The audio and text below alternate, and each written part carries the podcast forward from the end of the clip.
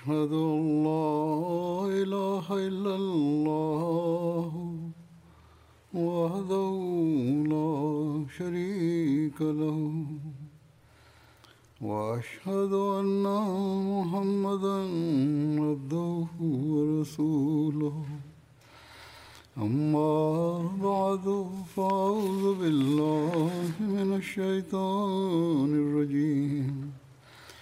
بسم الله الرحمن الرحيم. الحمد لله رب العالمين. الرحمن الرحيم. مالك يوم الدين. إياك نعبد وإياك نستعين. اهدنا الصراط المستقيم. صراط الذين أنعمت عليهم غير المغضوب عليهم ولا الضالين.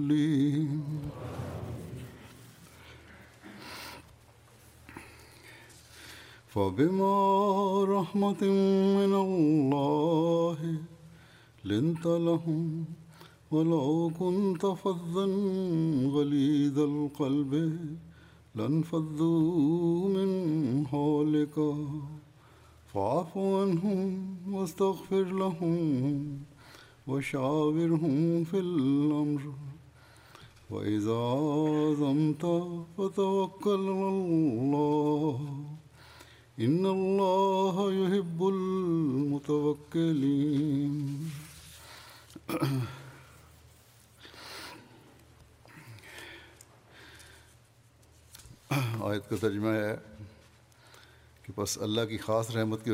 Mungu amsaidie sana anasema tafsiri ya aya hiyo ni kama ifuatayo basi kwa sababu ya rehma itokayo kwa allah umekuwa laini kwao na kama ungekuwa mkali na mwenye moyo mgumu bila shaka wangali kukimbia basi uwasamehe na uwaombee msamaha na ushauriane nao katika mambo yaliyo muhimu.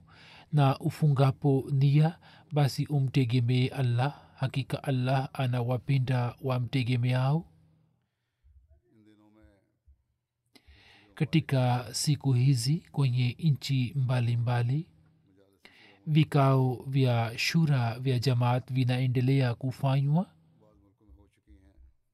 katika baadhi ya nchi vimeshafanyika tayari ilhali katika nchi zingine vitafanywa wiki hii na vingine vitatokea katika wiki ijayo.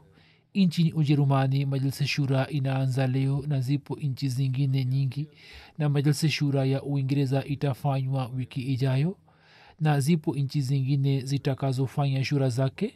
Huzur amesema kwamba kuhusu umuhimu wa shura na wajibu wa wajumbe nimeshatoa mwongozo katika hutuba zangu za nyuma lakini kwa kuwa miaka michache imepita juu yake hivyo nimeona ni vyema kwamba leo pia kuhusu hiyo sawa na amri ya allah na mfano wa mtume salallahu alaihi wasallam na sawa na nizamu ya jumuiya niseme machache.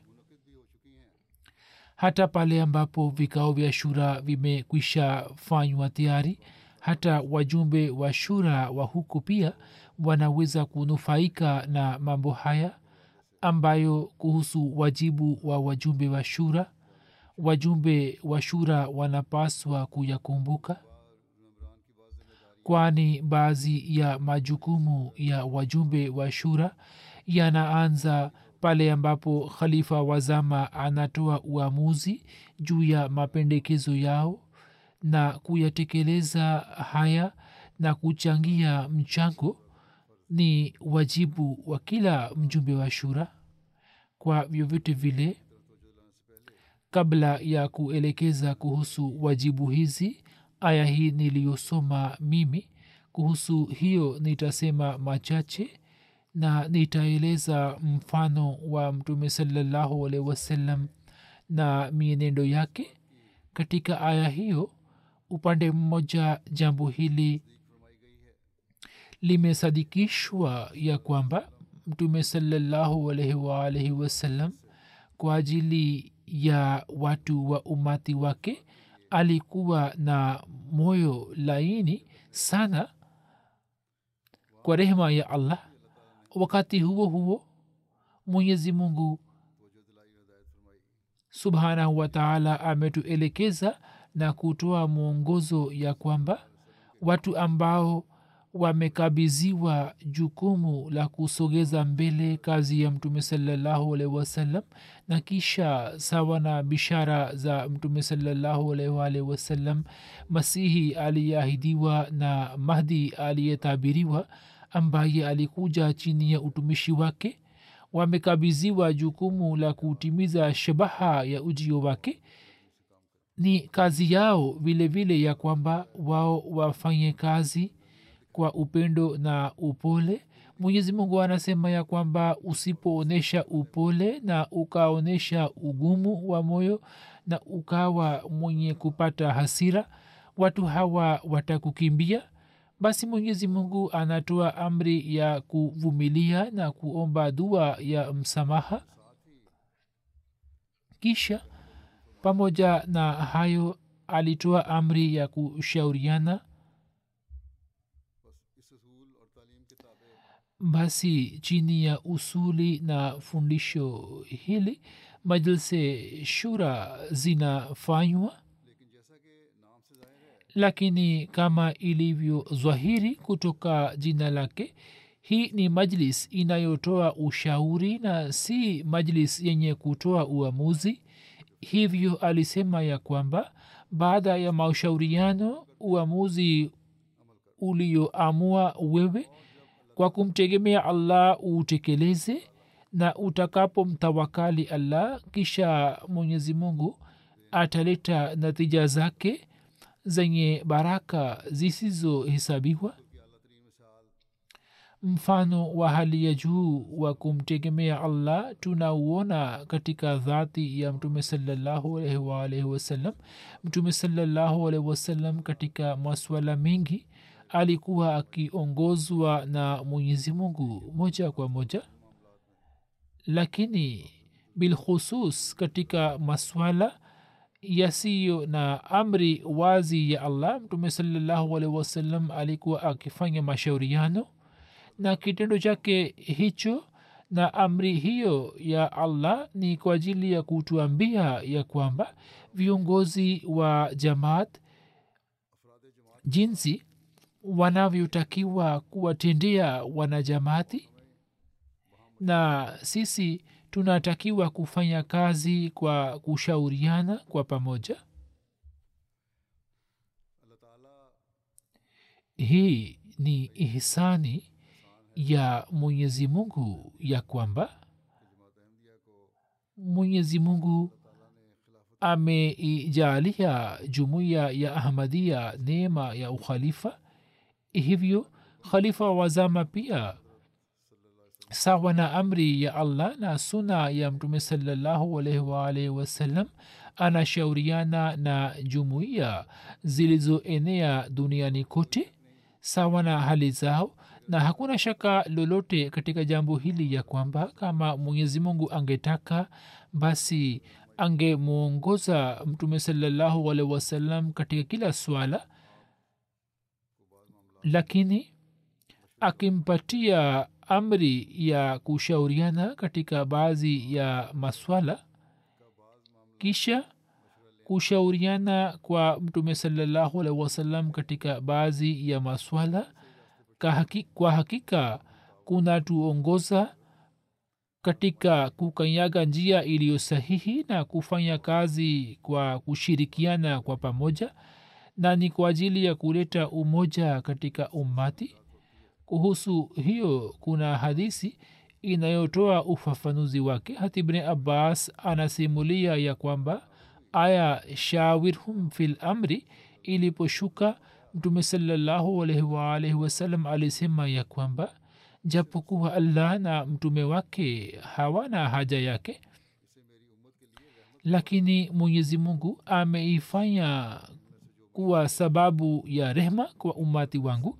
basi miongoni mwao yeyote atakayefanya mashauriano yeye hatakosa mwongozo na ambaye hatashauriana yeye hataweza kusalimika na mazila basi mtume salallahu alaihi waalaihi wasallam alikuwa hana haja ya kufanya mashauriano lakini hata hivyo alichukua ushauri alifanya mashauriano ili aweze kusimamisha mbele ya umati mfano ambao kwao umati daima uendelee kupata sehemu kutoka rehema ya allah na daima dawamu uendelee kukanyaga njia za mwongozo na uendelee kusalimika na mazilla hii ni ihsani makhsus ya allah juu yetu. Ya kwamba sisi tuna nizamu ya shura katika jumuiya.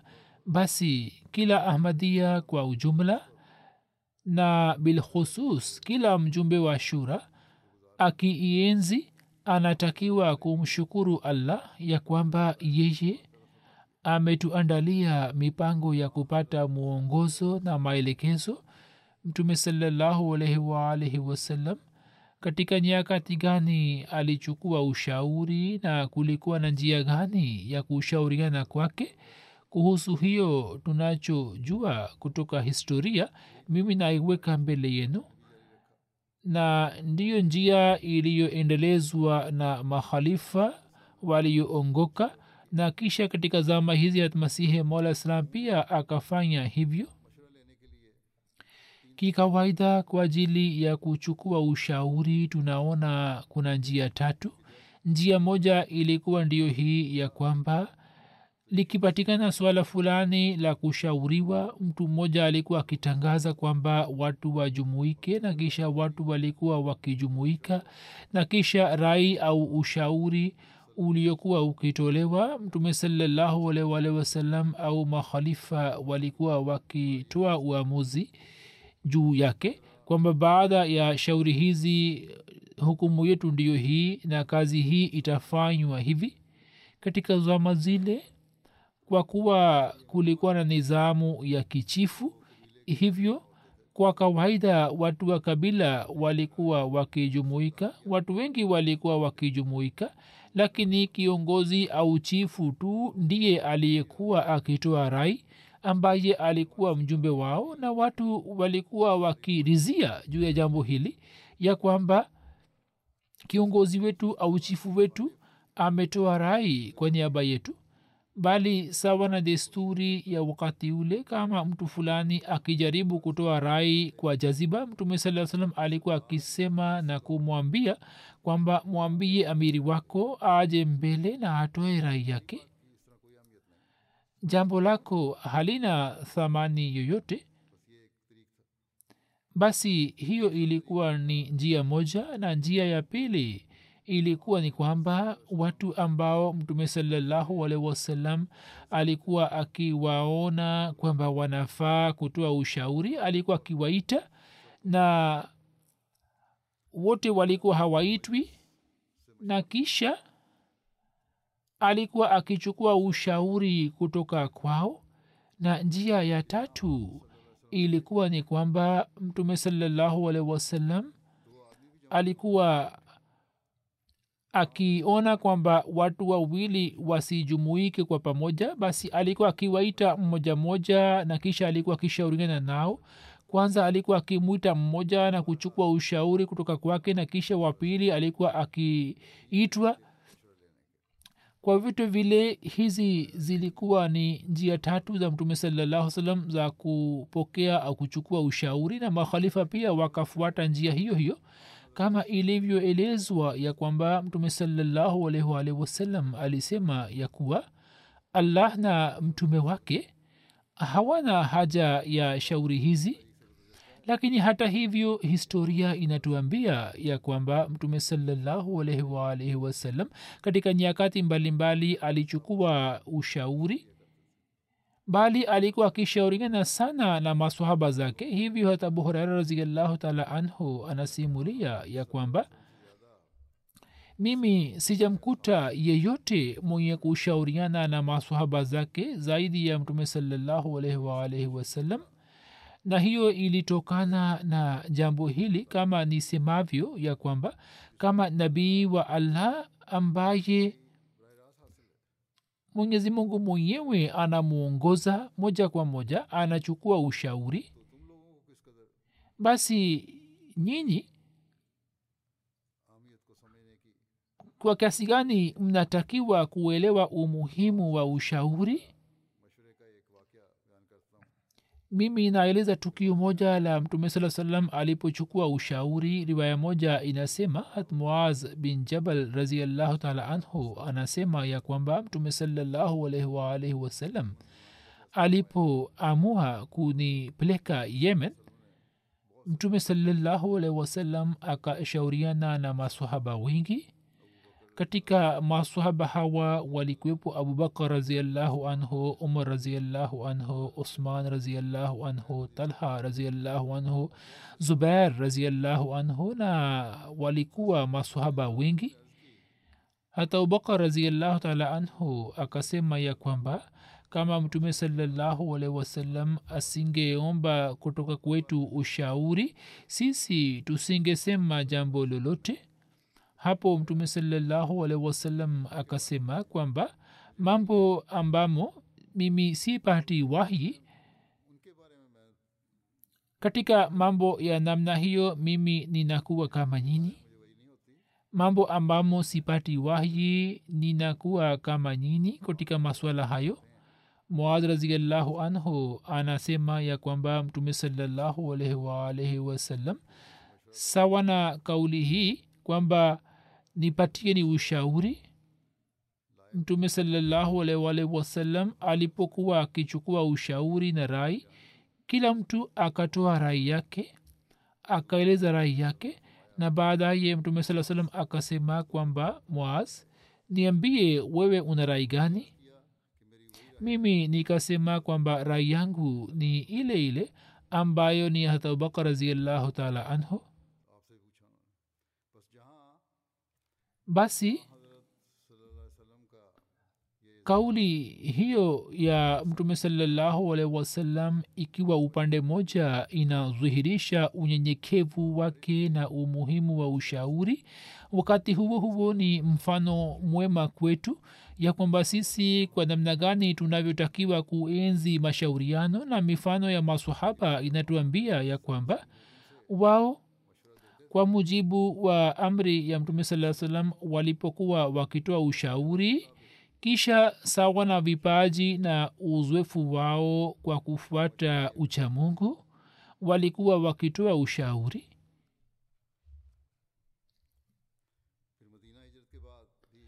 Kisha baada ya kuhamia madina makafiri wa makka walipojaribu kuharibu amani na utulivu wa waislamu mtume salllahualwalhi wasallam ili kupambana nao akashauriana na masahaba zake na akawajumuisha humo viongozi wa ansar na pia akawajumuisha viongozi wa wahajiri na kisha kwa mashauriano ya viongozi wa answar na wahajiri na kwa mariziano yao akaelekea upande wa badar na viongozi wa ansar katika muda huo wa mashauriano jinsi walivyoonyesha ikhilasi na unyofu na wakaahidi mtume salallahu alaihi wasallam akaonyesha furaha juu yake na utulivu wake. Kwani ushauri haukuwa ushauri tu bali waliotoa ushauri wakawa wa kwanza kutekeleza na kufanya sawa na mashauriano na wakaahidi na kutenda sawa na ahadi na kama ushauri hautekelezwi basi huo hauna faida yoyote. Nasi tukaona jinsi katika uwanja wa badri masahaba hawa walivyoonyesha ikhlasi na unyofu. Walipotoa ushauri basi hawakujali hata uhai wao? Basi popote pale ambapo wajumbe wetu wa shura waliopo daima wakumbuke ya kwamba pale wanapotoa ushauri kwanza kabisa wajiandae kwa ajili yake ya kwamba sisi baada ya kupata kibali cha maazimio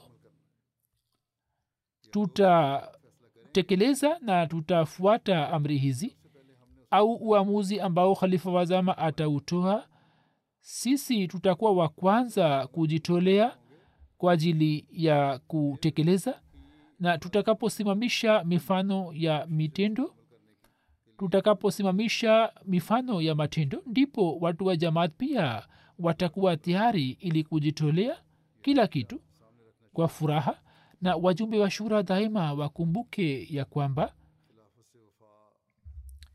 kila mwanajumuiya amefanya ahadi ya utii na unyofu kwa ukhalifa basi kwa ajili yake viongozi na wajumbe wa shura wanatakiwa kuonyesha mifano yake kwani nyinyi mmefanywa kuwa wajumbe wa idara hii ambayo ni idara msaidizi wa nizamu ya ukhalifa na jumuiya.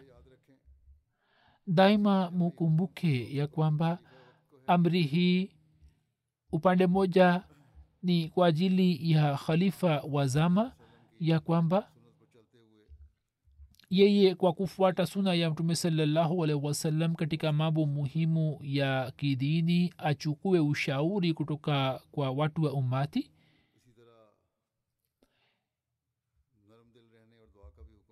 na pia kuna amri ya kuwa mpole wa moyo na kufanya dua. Wakati huo huo watu hawa pia wamepewa amri ambao ushauri unachukuliwa kutoka kwao ya kwamba wao wakiwa na nia njema na wakishika ucha mungu watoe ushauri basi wanaotoa ushauri daima wakumbuke ya kwamba shauri zao ziendane na nia njema na ziendane na viwango vya juu vya takwa yani uchamungu. Basi kwa mujibu hiyo wanaotoa ushauri wana wajibu mkubwa. Hivyo wajichunguze ya kwamba uchamungu wao una kiwango gani. Kuna riwaya ya hat ali raziallahu anhu inayofafanua kiasi hiki ya kwamba ye alisema ya kuwa shawiri lfuqaha walabidin yani ushauriane na watu wenye busara na wanaofanya ibada. Basi hiki ni kiwango cha wajumbe. Na humo kuna nasaha kwa wale wanaochagua wajumbe wa shura ya kwamba kati yao wawachague watu ambao kizwahiri wana uwezo wa kutoa rai nzuri na ni bora katika elimu ya dini na pia viwango vya ibada yao ni vikubwa na vizuri. Na mahala ambapo kwa kuzingatia kiwango hicho wajumbe wanachaguliwa katika rai ya wajumbe hawa. Hata mimi nimeona kwamba inaonekana tofauti kubwa iliyo wazi na huu ni wajibu wa wajumbe hawa pia ya kwamba kama watu wa jamaat wakiwa na zana nzuri wamemchagua mtu fulani kuwa mjumbe wa shura basi yeye asivunje dhana yao. Katika siku moja au kwenye wiki chache mtu fulani hawezi kufikia daraja kubwa za elimu na hawezi kujua undani wa elimu. Lakini kwa kupitia uchamungu kwa kufuata uchamungu yeye anaweza kutoa rai yake. Vivyo hivyo kwa kuinama mbele ya allah na kuomba msaada kutoka kwake kwa dua na maombi popote pale ambapo shura zinafanywa wajumbe wa huko wanatakiwa kutoa rai yao na sio kwa kupata athari ya mhatibu fulani wala si kwa kuzingatia uhusiano au urafiki fulani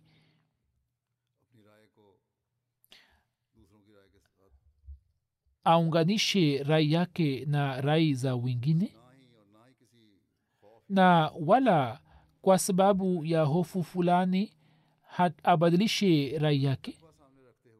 Bali kwa kuzingatia uchamungu na akitanguliza faida ya jamaati juu ya mambo yote atakapotoa rai yake ndipo kwa hakika atakuwa mwenye kutimiza haki ya uwakilishi wake daima ikumbukwe ya kwamba mwenyezi mungu anajua hali ya mioyo yetu na pia anaona kila amali yetu. Kama mimi sifanyi kazi kwa kuzingatia radhi yake basi nisije nikawa mwenye kukasirisha mwenyezi mungu.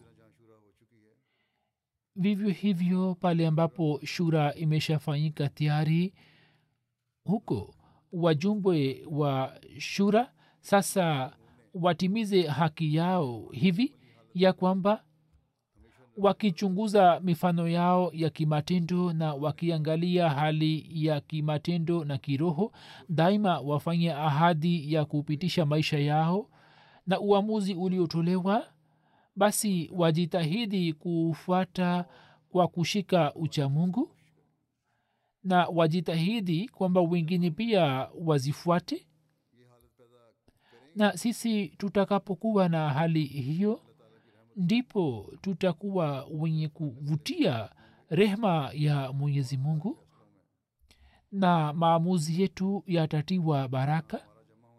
Waila kujumuika kwetu na kwa ajili ya rai yetu kutoa hutuba kwa nguvu kutafanana na mabunge ya kidunia ambapo uchamungu unakosekana? Na hukumu zinatolewa ambazo mara nyingi zinakuwa zenye kuharibu hulka na pia zinakuwa dhidi ya amri za allah? Kinachozingatiwa ni maslahi za chama tu?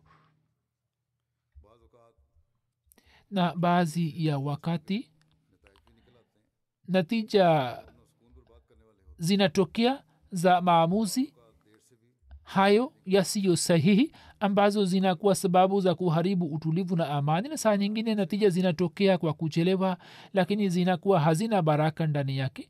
Lakini kwa vitu vile hukumu za namna hiyo zilizo kinyume cha kanuni na amri za allah kisha mwishowe zinakuwa sababu za maangamio ya kaumu basi kwa kuona hali ya watu wa dunia yatupasa kujikita katika kurekebisha hali zetu?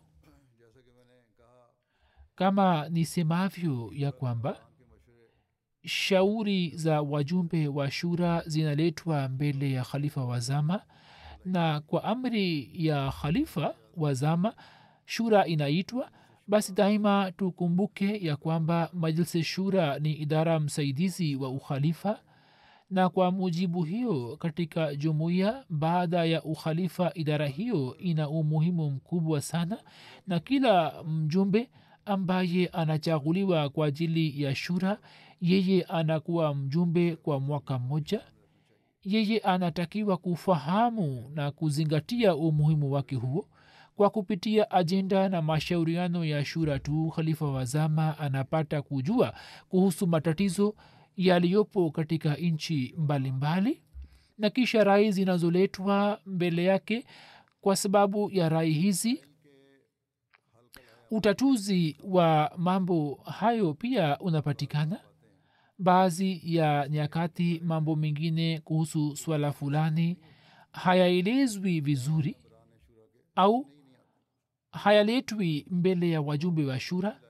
Hapo makhalifa wa zama wanaingiza mambo hayo katika dondoo zake na katika sehemu zingine mimi pia nachagua njia hiyo hiyo. Kwa vyote vile kila mjumbe wa shura anapaswa kujua na kuelewa jambo hili ya kwamba yeye ana umuhimu makhsus na umuhimu huo si kwa ajili ya siku tatu tu bali umuhimu huo ni kwa ajili ya mwaka mzima? Na mpango wote unaopangwa? Ili uweze kutekeleza na ili aweze kutoa ushirikiano wake? Yeye anapaswa kufanya juhudi kamili na huo ni wajibu wake? Na hiyo itakapofanywa ndipo miradi mbalimbali ya maendeleo ya jamaati itashika njia iliyo sahihi na itaweza kufuatwa na kutekelezwa kwa njia nzuri na shabaha ya kutoa mwongozo aliyokabiziwa hatmasihe maud alahsatu wassalam katika shabaha hiyo tutaweza kuwa wasaidizi wake na kama hiyo haipo basi kuwa mjumbe wa shura ni jambo lisilo na faida yoyote. Hapo nieleze vile vile ya kwamba katika kila nchi ya dunia kwa kawaida shura inafanywa chini ya wenyekiti wa amiri na saa nyingine wenye kutoa rai. Katika jaziba wanatumia maneno ambayo ni kinyume cha utakaso wa shura. Hivyo jambo la kwanza ni ya kwamba wajumbe kila wanapotoa rai yao badala ya kuonyesha na kudhihirisha jaziba ya hutuba. Badala ya kutoa hutuba yenye jaziba watumie maneno mazuri katika rai na kisha watoe rai yao. Saa nyingine wenye kutoa rai wanasema maneno ambayo wajumbe wa majlisi amila au amir wa jumuiya ambaye chini ya unyekiti shura inafanywa wanafahamu kwamba mwenye kutoa rai kwa njia moja ama nyingine anasema jambo fulani ambalo ni zidi yetu na kisha akiwa mwenyekiti wa kikao anamzuia mwenye kutoa rai kwa maneno makali. Hivyo maumaraa pia wanapaswa kuonyesha uvumilivu na wawe na zana nzuri kwamba mwenye kusema yale anayosema anasema kwa ajili ya faida ya jamaati na kwa sababu ya uchungu wa jamaat anasema kama ametumia maneno makali au ametumia maneno ambayo ni kinyume cha utakaso wa shura basi wamzuie kwa upole na wasishike njia ambayo ilete mashaka kwamba mwenyekiti wa kikao amelichukulia kama swala lake binafsi haswa katika swala la bajeti majadiliano yanapofanywa watu wanaonyesha jaziba zao na saa nyingine wanasema mambo fulani. Katika hali ya namna hiyo pia katibu wa fedha na mwenyekiti wa kikao wanatakiwa kusikiliza kwa uvumilivu na watoe majibu yake na wawaambie wawafahamishe kwamba kivipi bajeti imetengenezwa na kivipi kipato kinaletwa na matumizi yake jinsi yanavyofanywa? Mwenye kusema anasema jambo fulani kwa kuzingatia faida ya jamaati hivyo wasiwe na zana mbaya juu yake. Vivyo hivyo kuna kuwa na mapendekezo mengine ya ajenda na saa nyingine kwa sababu ya majadiliano yasiyofaa. Viongozi na wajumbe wanakwama au wananyamaza? Kana kwamba wawe na hofu ya viongozi? Watu wa namna hiyo pia hawatimizi haki ya amana yao. Hivyo kumbukeni ya kwamba watu wamewachagua wajumbe ili watimize haki ya uwakilishi huo na amana hiyo. Na hivyo hawatakiwi kuwa na swala la ubinafsi na wasiwe na hofu yoyote na daima muelewe kwamba watu wametuchagua sawa na amri hii ya mwenyezi mungu ya kwamba tuadul amanate ila ahliha. Yaani muzirudishe amana kwa wanaozistahili. Na khalifa wazama pia anaelewa hili ya kwamba pale ambapo watu kwa nia njema sawa na amri hii ya allah wamewachagua wajumbe wao basi wao sawa na jambo hilo hilo watakuwa wenye kutimiza haki ya amana zao. Na kama wajumbe hawatimizi haki hiyo ya shura basi wanaharibu imani ya wanajumuiya na pia kwa kutokutimiza haki ya amana yao wanafanya hiana kwa khalifa wa zama.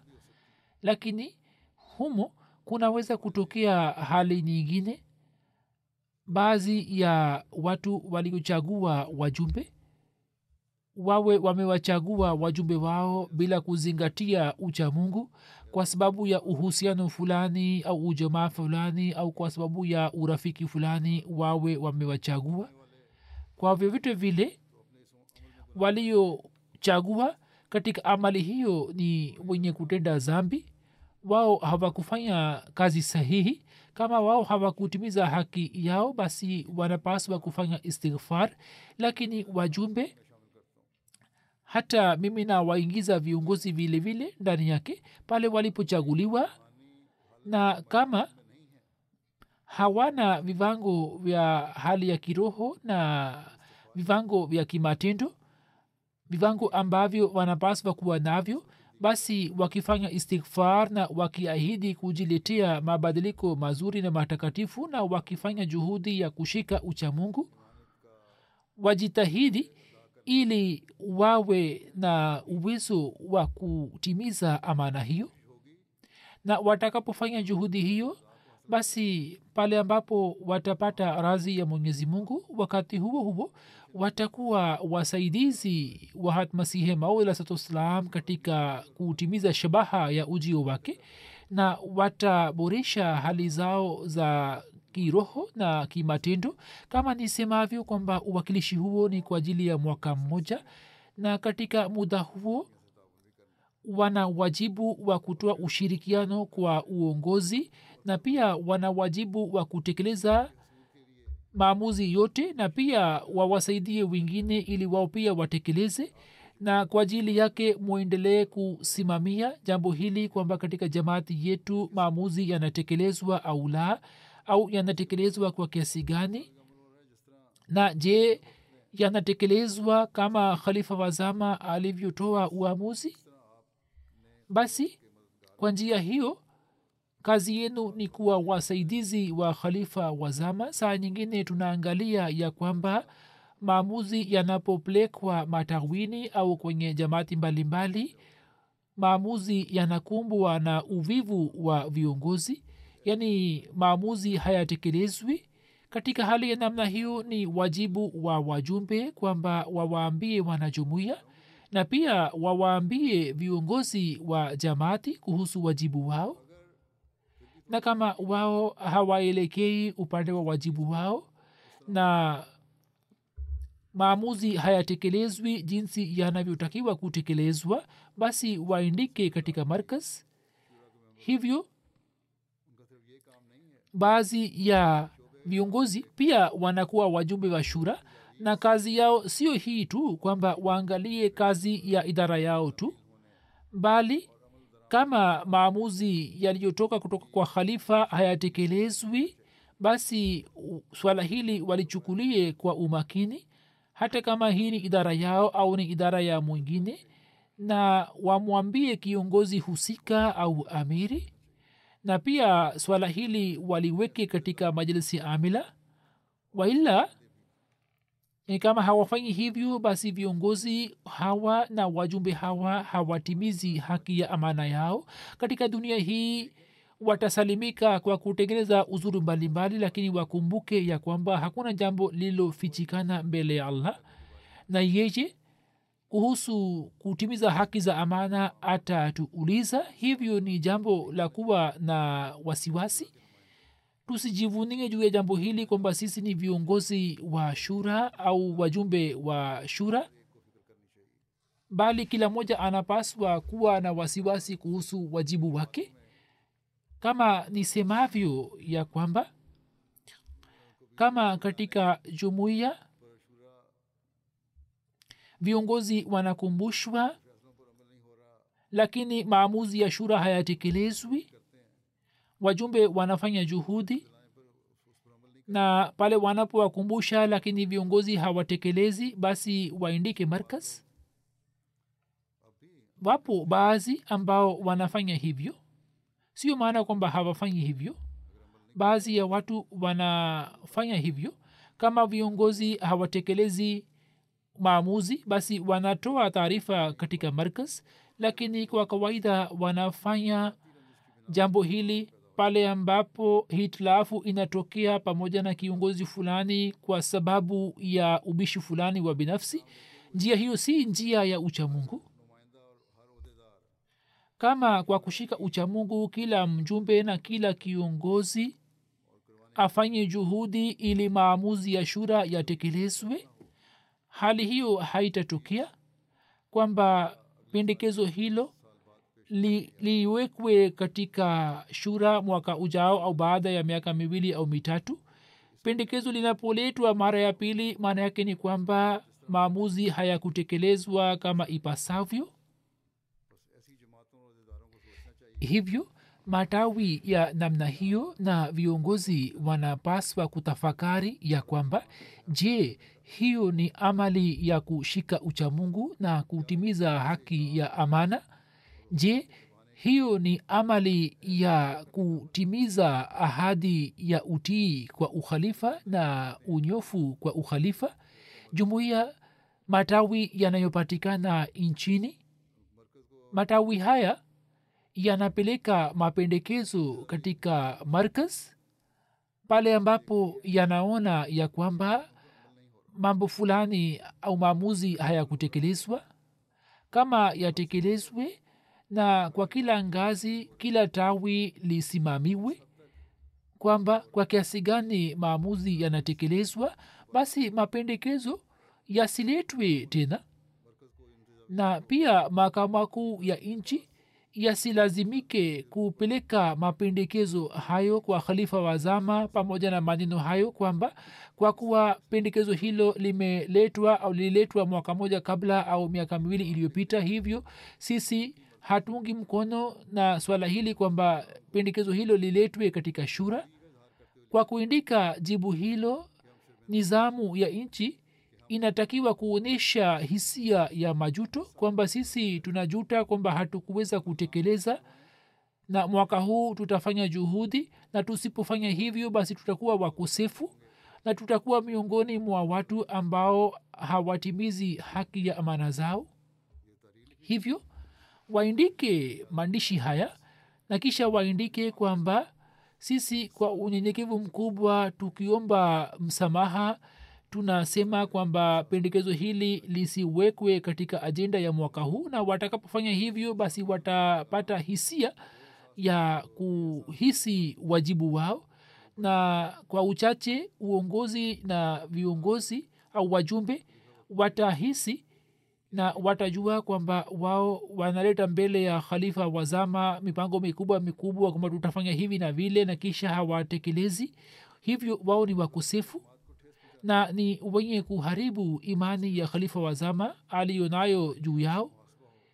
Hivyo kwa njia hiyo pale ambapo watajichunguza kwa ujumla viongozi pia na wajumbe wa shura pia wajichunguze na wafanye istighfar na kisha wafanye juhudi ya kujua sababu za kuto kufuata maamuzi.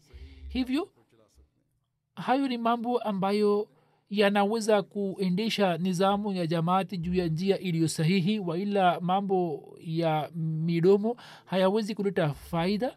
Katika nchi mbalimbali kuna haja ya kufanya uchunguzi kwamba baadhi ya jamaat na matawi ikiwa si kwa asilimia mea lakini yanatekeleza maamuzi ya shura kwa asilimia sabini au themanini na yanafanya kwa jaziba na kwa shauku kwamba kwa kuwa tumepewa mpango huu kutoka khalifa wazama hivyo tufanye juhudi ili tusiharibu imani ya khalifa wazama aliyonayo juu yetu. Hivyo wajue kwamba kuna jaziba gani katika jamaati hizi kwamba wamepata mageuzi hayo viongozi wa matawi haya yaliyoimarika wafanye vikao na viongozi wa matawi yaliyodhaifu bali wafanye vikao na viongozi wa markas na faida ichukuliwe kutoka uzoefu wao. Katika sehemu moja ikiwa kuna tawi ambalo linafanya kazi kwa juhudi na linatekeleza mipango yote linaweza kunufaisha matawi kumi kwa kuwashirikisha katika uzoefu wao.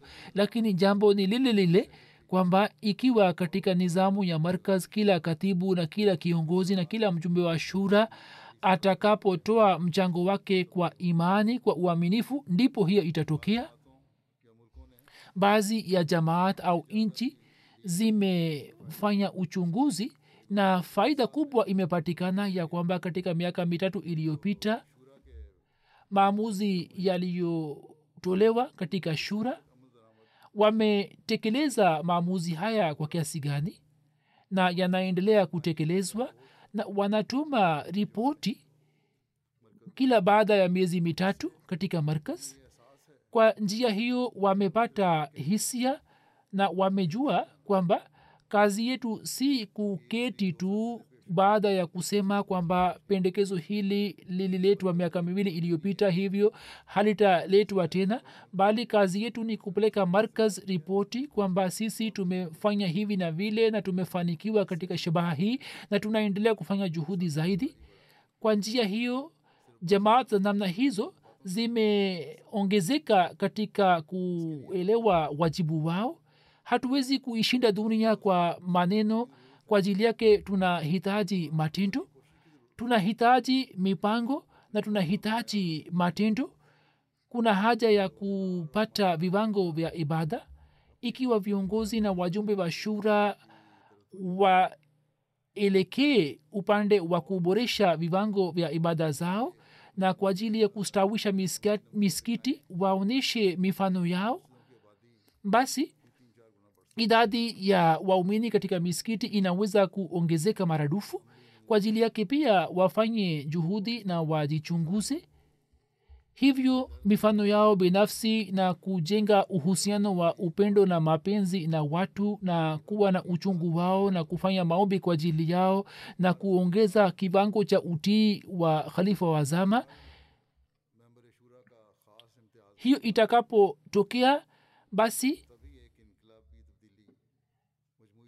tutaona mabadiliko ya ajabu kwa ujumla katika jumuiya? Tumekabiziwa kazi kubwa mno. Shabaha ya ujio wa masihi maud alahsatu wassalam si shabaha ndogo.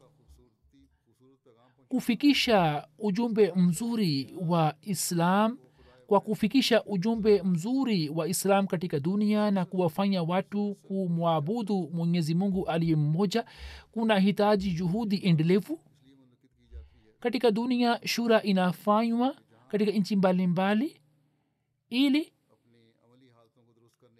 upande mmoja kwa ajili ya kuboresha hali zetu za kiamali tufanye mipango mbalimbali mbali. Wakati huo huo kwa ajili ya kufikisha ujumbe wa mungu aliye mmoja na kuifanya dunia kuwa umati wahida na kwa ajili ya kuwalita chini ya bendera ya mtume saa salam tufanye tupange mikakati ambayo iwe yenye kuleta mageuzi. Daima mkumbuke ya kwamba kwa ajili ya kufanikisha kazi hiyo yote tunahitaji matumizi na mali. Hivyo mutengeneze bajeti yenu ya kifedha kwamba katika matumizi madogo tuwe wenye kupata faida zaidi. Wingi wa wanajumuia ni watu ambao ni maskini na wana kipato cha wastani.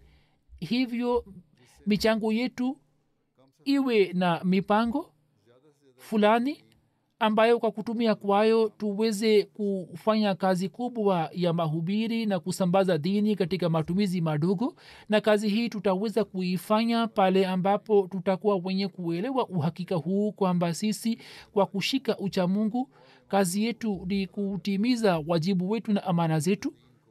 Na kuitumikia dini ni fadhili ya mwenyezi mungu.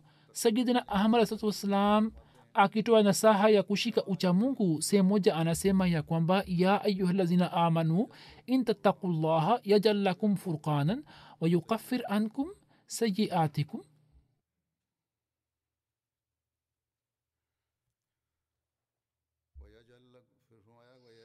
kisha alisema wayajal lakum nuran tamshuna bi yani eni mliyoamini ikiwa nyini muonyeshe uimara wenu juu ya uchamungu wenu na kwa ajili ya allah musimame kidete juu ya uchamungu. Basi mwenyezi mungu ataweka tofauti baina yenu na baina ya watu wengine na tofauti ndiyo hii kwamba mtajaaliwa nuru ambazo kwazo mtatembea katika njia zenu zote.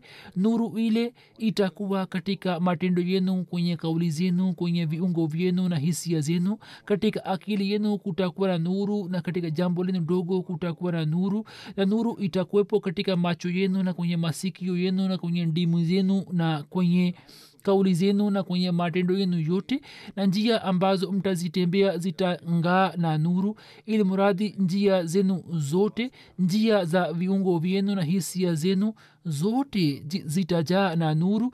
Na nini mtatembea kwenye nuru tu?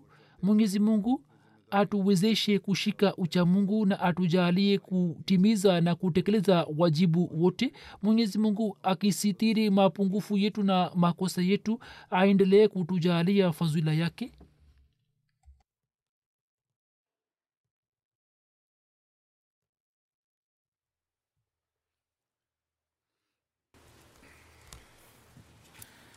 الحمد لله الحمد لله نحمده ونستعينه ونستغفره ونؤمن به ونتوكل عليه ونعوذ بالله من شرور أنفسنا ومن سيئات أعمالنا. من يهده الله فلا مضل له ومن يضلل فلا هادي له. ونشهد أن لا إله إلا الله ونشهد أن محمدا عبده ورسوله. عباد الله رحمكم الله. إن الله يأمر بالعدل واللسان وإيتاء ذي القربى وينهى عن الفحشاء والمنكر والبغي يعظكم لعلكم تذكرون اذكروا الله يذكركم وادعوه يستجب لكم ولذكر الله أكبر.